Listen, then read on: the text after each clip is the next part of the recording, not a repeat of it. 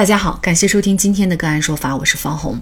更多的案件解读，欢迎您关注“个案说法”微信公众号。个案说法让法律有态度、有深度、更有温度。今天我们跟大家来聊一下车位内的保时捷被撞，不知道是谁干的。法院判决物业担责百分之三十。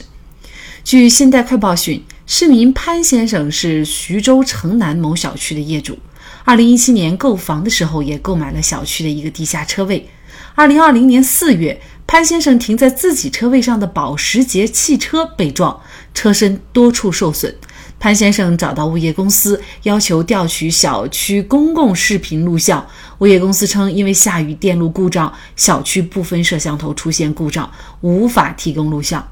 无奈，潘先生只能先自行到汽车维修服务中心维修汽车，花费维修费一万五千四百元。潘先生称，物业公司应当承担责任，物业有安保义务，他们没尽到车辆保管义务，在找不到肇事者的情况下，物业应当赔偿修车损失。针对潘先生的说法，物业公司则认为，双方是物业服务合同关系，并非保管合同关系，并且小区部分摄像头突发故障，并非物业公司导致，且公司也及时维修了，已经尽到了物业服务义务，所以拒绝进行赔偿。双方协商不成，潘先生就将物业公司起诉到了徐州市泉山法院，要求其赔偿汽车维修费一万五千四百元。花钱购买了车位的车主，或者是交了停车费的车主，车辆停放的过程当中遭受的损害，到底找谁来担责？就这相关的法律问题，今天呢，我们就邀请上海市九泽律师事务所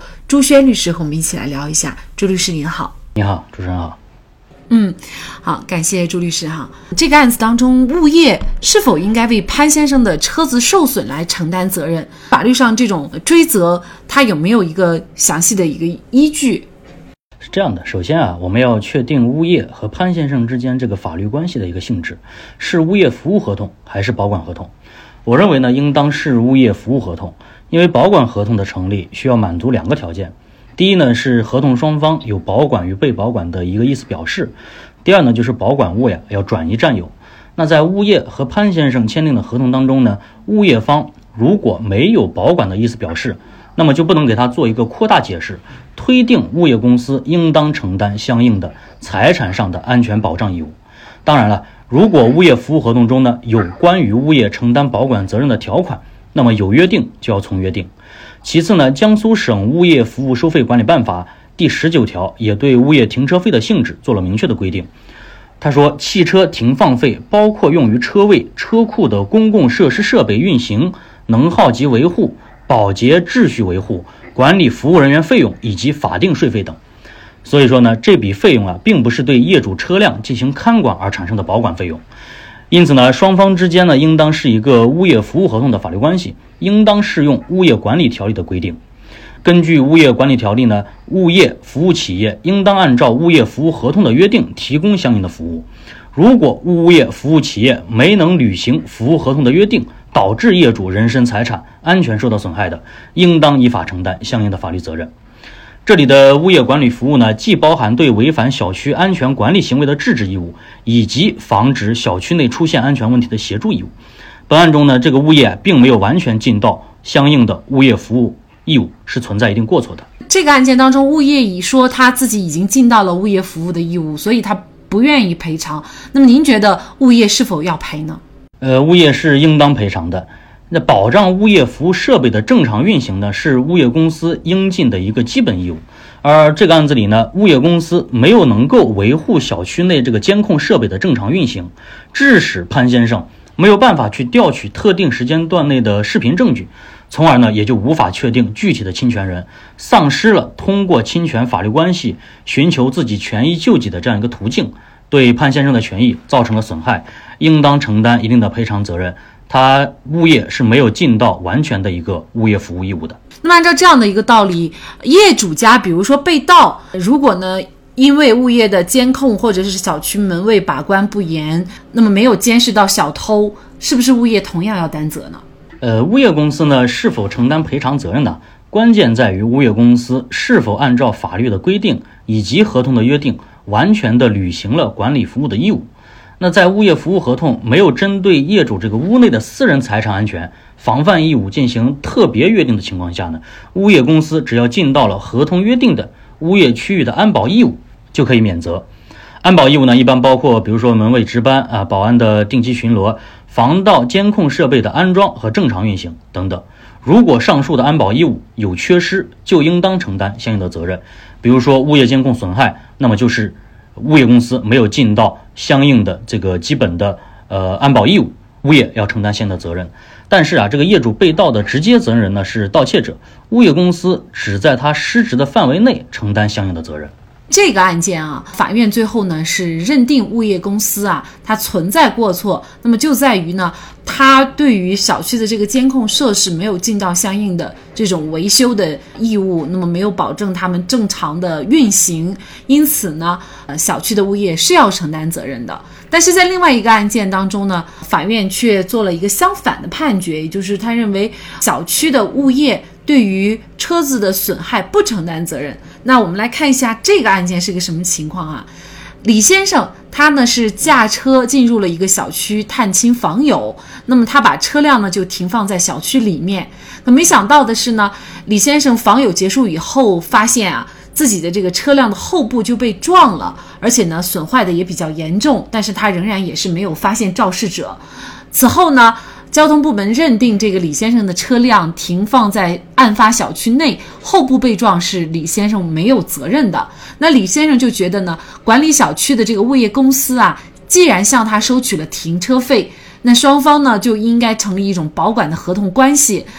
呃，事发以后，李先生也多次要求小区物业公司出示视频监控录像，但是呢，公司却拒不提供。那李先生就觉得物业公司是疏于管理，没有办法调取视频监控录像，导致了他的车辆受损，而且是索赔无门。所以呢，他也把物业公司起诉到了法院，但是呢，法院却驳回了起诉。那么，同样是车辆在小区被撞，为什么李先生却不能够获得赔偿呢？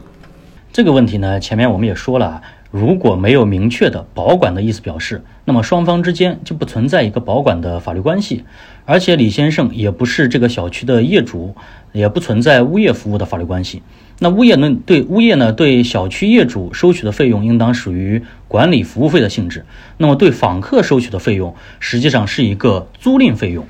那关于物业公司是否承担违约赔偿责任呢？应当以其是否违反了最基本的合同义务作为判断标准。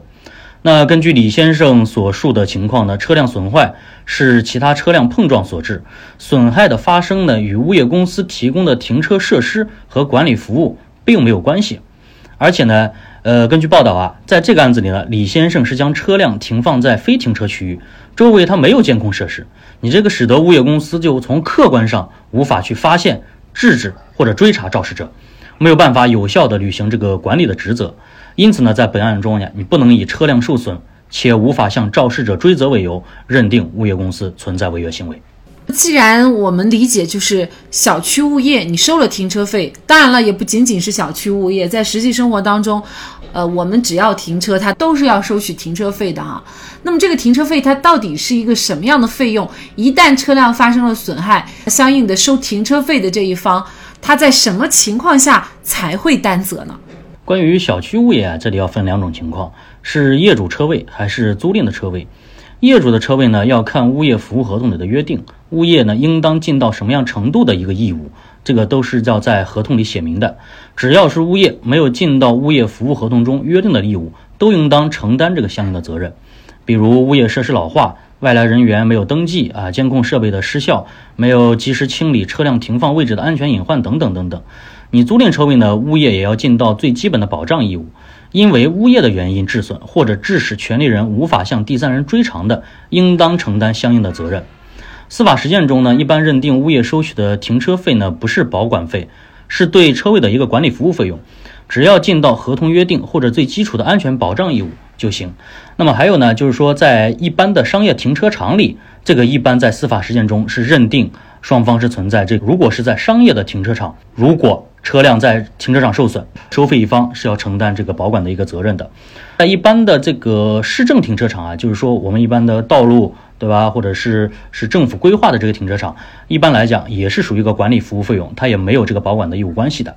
单纯的就物业来讲，因为物业原因致损的，物业是要承担相应的责任的。简单来说呢，就是物业有过错就要担责，没过错不担责。应该说，车主们一年的停车费也是一笔不小的开销。到底停车费可以保障我们什么权益？大家还是弄清楚为妙。好，在这里再一次感谢上海市九泽律师事务所朱轩律师。那更多的案件解读以及呢我们的线上视频讲法内容呢，欢迎大家关注我们个案说法的微信公众号。另外，您有一些法律问题需要咨询，都欢迎您添加幺五九七四八二七四六七这部手机号的微信号向我们进行咨询，我们会将您的问题转给我们专业资深的律师进行解答。好，感谢您的收听，我们下期节目再见。